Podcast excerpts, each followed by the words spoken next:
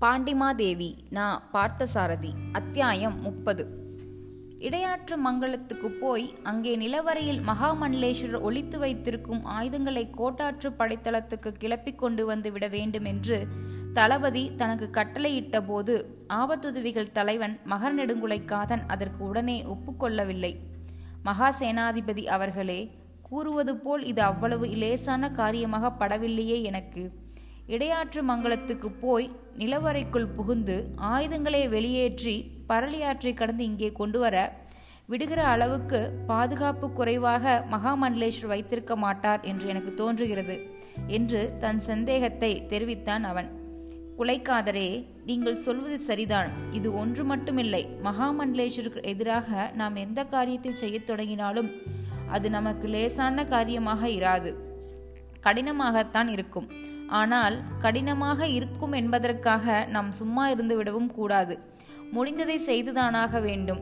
என்னால் முடிந்தவரை முயன்று பார்க்கிறேன். உதவிக்கு இங்கிருந்தும் சிலரை அழைத்து கொண்டு போகிறேன் என்று குலைக்காதன் இணங்கியதும் தளபதி அவனுக்கு சில விவரங்களை விளக்கினான்.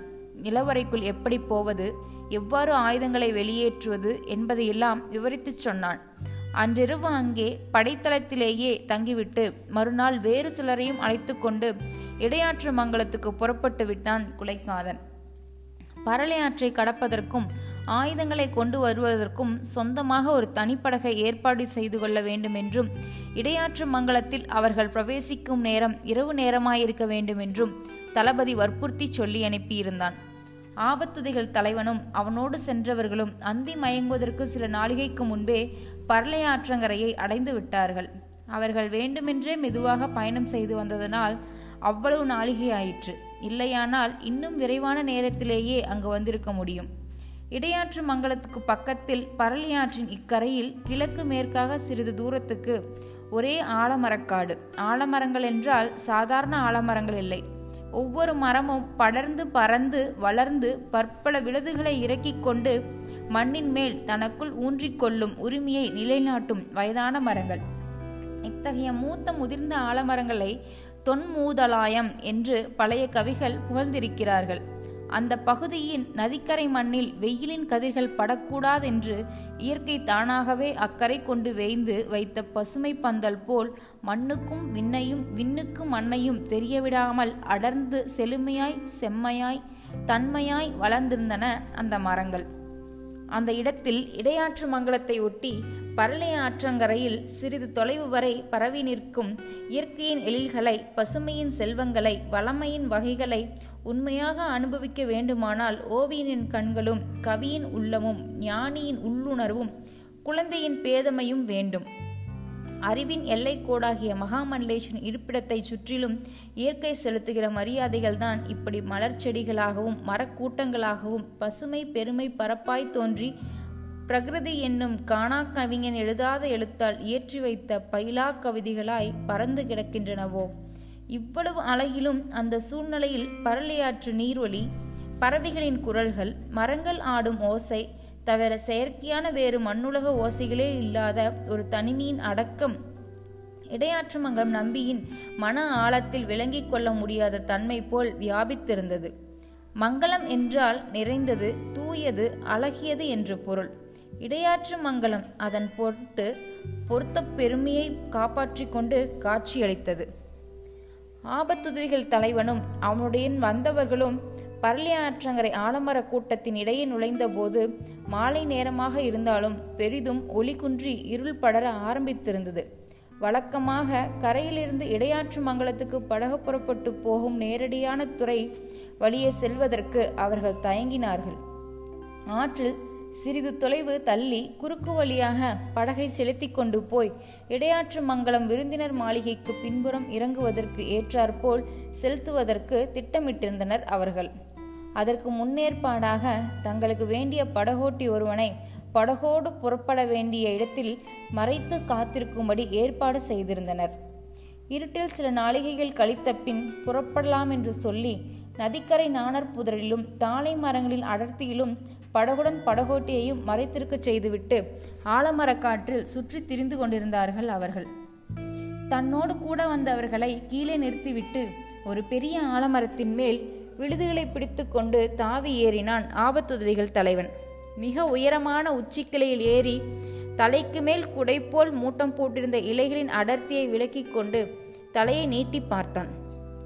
பரளியாற்றுக்கு அப்பால் இடையாற்று மங்கலம் தீவும் மகாமண்டலேஸ்வரர் மாளிகையும் அதன் சுற்றுப்புறங்களும் நன்றாக தெரிந்தன.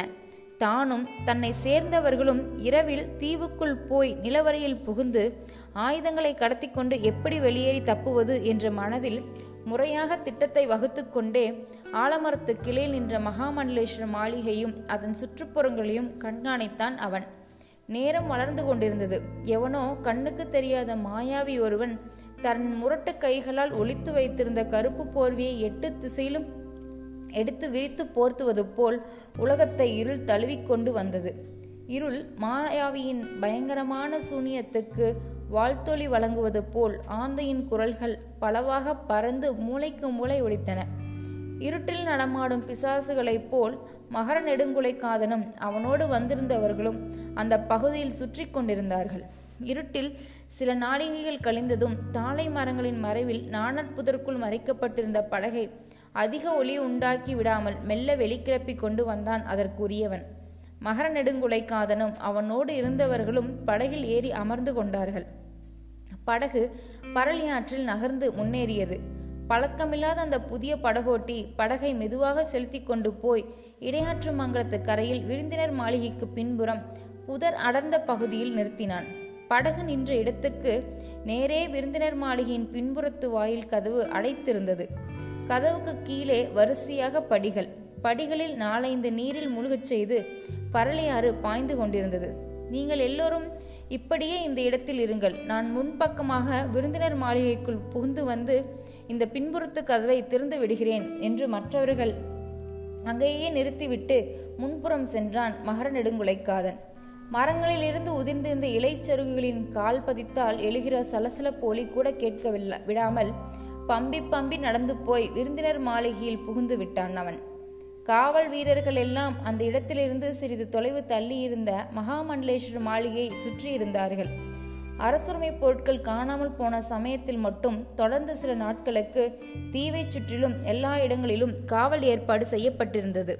பின்பு நாளாக ஆக அந்த காவல் ஏற்பாடு சுருங்கி தீவின் பிரதான மாளிகை அளவில் நின்று விட்டிருந்தது.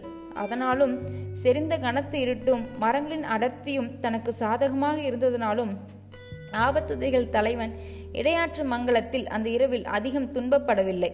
ஒருவன் வைத்துவிட்டு போன பொருளை அவனே திரும்பி அடையாளமாக எடுத்துக்கொண்டு போகிற மாதிரி காரியம் சுலபமாக நடந்தது. சொல்லிவிட்டிருந்தபடியே எல்லாவற்றையும் செய்தான். விருந்தினர் மாளிகைக்கு பின்புறம் படகை நிறுத்தி அதற்கு நேரே இருந்த கதவையும் திறந்து வைத்து கொண்டது அவனுக்கு வசதியாக போய்விட்டது. அவன் முன்னேற்பாடாக கையோடு கொண்டு வந்திருந்த தீப்பந்தத்தை கூட நிலவரைக்குள் கொண்டு போய் தீக்கடையும் கற்களையும் தட்டி கொளுத்தி கொண்டான். விறகு கட்டைகளை மணிக்கயிற்றால் கட்டுவது போல் இரண்டொரு நாளிகைக்குள் அங்கிருந்த ஆயுதங்கள் கட்டப்பட்டன. கட்டப்பட்டதற்கு ஆகிய காலத்தில் நான்கில் ஒரு பங்கு கூட அவற்றை படகில் கொண்டு வந்து வைப்பதற்கு ஆகவில்லை. பின்புற வாயிலை ஒட்டி நின்ற படகில் கொண்டு வந்து அடக்கி அடுக்கிவிட்டார்கள் படகில் பாரம் அதிகமாகிவிட்டது. தன்னை தவிர இன்னும் ஒரு ஆள்தான் ஏறிக்கொள்ள முடியும் என்று படகோட்டு உறுதியாக சொல்லிவிட்டான்.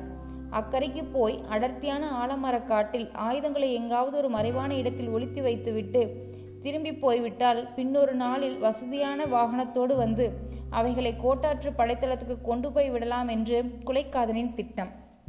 தன் திட்டப்படி செய்து வெற்றிகரமாக நடந்த தளபதியிடம் செல்வாக்கு பெறலாம் என்று அவன் நம்பினான். மனதையும் சிந்தனையையும் அறிவையும் நம்பாமல் உடல் வன்மையாலேயே வெற்றிகளை கணக்கிட்டு கொண்டு போகும் மனம் அவனுக்கு. படகோட்டி ஒரு ஆள்தான் ஏறி வர முடியும் என்று சொன்னவுடன் ஆற்றில் வேகம் அதிகமில்லை. நீங்கள் எல்லாவதும் மெதுவாக நீந்தி அக்கறைக்கு வந்து விடுங்கள். நான் படகில் போய் விடுகிறேன் என்று தன்னோடு வந்தவர்களுக்கு உத்தரவு போட்டுவிட்டு படகில் ஏறிக்கொண்டான் குலைக்காதன் கவிழ்ந்து விடுமோ என்று பயப்படுகிற அளவு பாரம் இருந்ததனால் நத்தை ஊறுவதை விட மெதுவாக படகு செலுத்தப்பட்டது. அதன் காரணமாக ஆற்றில் குதித்து நீந்த ஆரம்பித்தவர்கள் படகு நடு ஆற்றை கடப்பதற்கு முன்னே அக்கறையை அடைந்து விட்டார்கள். மகாமண்டலேஸ்வரரையும் அவருடைய சாமர்த்தியசாலியான அந்தரங்க ஒற்றனையுமே கண்களில் விரலை விட்டு ஆட்டி ஏமாற்றுகிறேன் நான். கேவலம் இந்த இடையாற்று மங்கலத்தில் வேலை பிடித்து கொண்டு நிற்கும் நான்கைந்து யவன காவல் நாய்களா? என்னை பிடித்துவிடப் போகின்றன? நீ சும்மா பயப்படாமல் படகை ஓட்டிக்கொண்டு போ அப்பா என்று பயகோட்டிக்கு தைரியமூட்டி கொண்டிருந்தான் குலைக்காதன். அவனுடைய அந்த இருமாப்பான பேச்சின் ஒளி அடங்குவதற்கு முன் இருபுறமும் நெருங்கி வந்து ஆபத்துகள் அவன் ஆணவத்தை அடக்கி முற்றுப்புள்ளி வைத்தன. சற்று முன் அவனால் நாய்கள் என்று வர்ணிக்கப்பட்ட இடையாற்று மங்கல மாளிகையைச் சேர்ந்த யவனர் காவல் வீரர்கள் வலது பக்கத்திலும் இடது பக்கத்திலுமாக இரண்டு படகுகளில் வேகமாக வளைத்து கொண்டு அவனது ஆயுதங்கள் நிறைந்த படகை அணுகி கொண்டிருந்தனர். ஆபத்துதவிகள் தலைவன் படகை ஓட்டிக்கொண்டு கரைக்கு போய்விட முடியாமல் பாரம் தடுத்தது. அகப்பட்டு கொண்டாலோ அதைவிட கேவலம் வேறு இல்லை. அவனுக்கு மட்டும் வே கேவலமில்லை. அவனால் தளபதியின் பெயருக்கும் கேவலம். அவன் திகைத்தான். கள்ளிப்பழம் போல் சிவந்து கொடுமை குடியிருக்கும் அவன் கண்கள் கொடூரமாக உருண்டு புரண்டு விழித்தன. ஏற்கனவே கடுமையான முகத்தில் கொடுமை வெறி கூத்தாடியது. அடுத்த கணம் முன்புறம் பார்த்து படகை செலுத்திக் கொண்டிருந்த பகோ படகோட்டியின் முதுகுக்கு மேல் பினாரியை தன் இரும்பு கரங்களால் பிடித்து தலைகுப்புற தண்ணீரில் தள்ளினான். படகோட்டியின் அலறல் தண்ணீரில் ஓசையில் சிறிதாக மங்கிவிட்டது. படகின் ஒரு மூளையை காலால் ஓங்கி மிதித்து அது கவிழத் தொடங்கியதும் தண்ணீரில் பாய்ந்து மூழ்கினான் குலைக்காதன். தண்ணீர் பரப்பில் வேகமாக நீந்தினால் தெரிந்துவிடும் என்பதற்காக மூச்சடக்கி கரையை குறிவைத்து நீரின் ஆழத்திலேயே முக்குளித்து நீந்தினான் அவன். கடத்தி கொண்டு வந்த ஆயுதங்களோடு படகை கவிழ்த்தது பற்றி அவனுக்கு கவலை இல்லை. யவன காவல் வீரர்களிடம் அகப்பட்டு கொண்டு மானத்தையும் பெருமையும் கவிழ்த்து மூழ்கடித்து கொண்டு கேவலப்பட்டு நிற்க நேர்ந்து விடக்கூடாதே என்பதுதான் இப்போது அவனுடைய ஒரே கவலை. எத்தனையோ ஆபத்துகளை காத்து உதவ வேண்டியவன் அவன். இப்போது அவனுடைய ஆபத்துக்கு உதவ ஆளின்றி ஆபத்தில் மூழ்கி வேகமாக நீண்டிக் கொண்டிருந்தான். கனமான பருத்த சரீரமுடைய அவனுக்கு தண்ணீரில் மூழ்கி மூச்சடக்குவது கடினமாயிருந்தது. இடையிடையே தலையை வெளியே நீட்டி மூச்சு விட்டு கொண்டு மறுபடியும் மூழ்கி நீந்தினான். ஒரு வழியாக ஆய்ந்து ஓய்ந்து போய் தள்ளாடிக் கொண்டே கரையை அடைந்து விட்டான். அங்கே முன்பே நீந்தி வந்திருந்தவர்கள் நாணர் புதிரில் பதுங்கி காத்திருந்தார்கள். குலைக்காதனுக்கு நீந்தி வந்த களைப்பு தீர ஓய்வு கொள்ளக்கூட நேரமில்லை. தன் ஆட்களையும் பூட்டிக் கொண்டு ஆலமரக்காட்டில் புகுந்து ஓட்டம் எடுத்தான். மறுநாள் உலகை போர்த்த மெல்லிருட்டு போர்வையை விலகும் அருகாவலை நேரத்தில் மகர நெடுக்குலைக்காதனும் அவன் ஆட்களும் கோட்டாற்று படைத்தளத்தில் தளபதிக்கு முன்னால் நின்றார்கள். குலைக்காதன் கூறியவற்றையெல்லாம் கேட்டு முடித்த வல்லாளத்தேவன் பெருமூச்சோடு பேசினான். குலைக்காதரே நீங்கள் படகை மட்டும் பரளியாற்றில் தலைகுப்புற கவிழ்க்கவில்லை. நீங்களே கவிழ்ந்து விட்டீர்கள். நம்முடைய திட்டத்தையும் கவிழ்த்து விட்டீர்கள். ஆனாலும் பரவாயில்லை. இதை நான் மன்னித்தான் ஆக வேண்டும். மகாசேனாபதிக்கு என் நிலை புரிந்திருக்கும் என்று நினைக்கிறேன். அந்த ஆபத்தான சூழ்நிலையில் பகில் பலகை கவிழ்த்துவிட்டு நான் தப்புவதைத் தவிர வேறு வழி இல்லை. படகோட்டி என்ன ஆனான்? அவன் அநேகமாக நீந்தி தப்பியிருப்பான். அவன் அகப்பட்டு கொண்டாலும் தப்பினாலும் அவன் மூலம் நம்முடைய எந்த ரகசியமும் வெளிவராது. அவன் எனக்கு மிகவும் வேண்டியவன். உன் வாயிலிருந்து ரகசியம் வெளியேறினால் கழுத்திலிருந்து தலையை வெளியேற்றி விடுவேன் என்று முன்பே பயமூர்த்தி வைத்திருக்கிறேன். எப்படியானால் என்ன? ஆயுதங்களில் அங்கிருந்து வெளியேற்றியாயிற்று. இனிமேல் கவலை இல்லை. நீங்கள் வழக்கம் போல் அரண்மனையில் போய் இருங்கள். மகாராணியரை பாதுகாத்து வர வேண்டும். மகாமண்டலேஸ்வருடைய செயல்களிலும் உங்கள் கண்காணிப்பு மறைமுகமாக இருக்கட்டும் என்று சொல்லி மகர நெடுங்குலை காதனை அரண்மனைக்கு மீண்டும் அனுப்பி வைத்தான் தளபதி.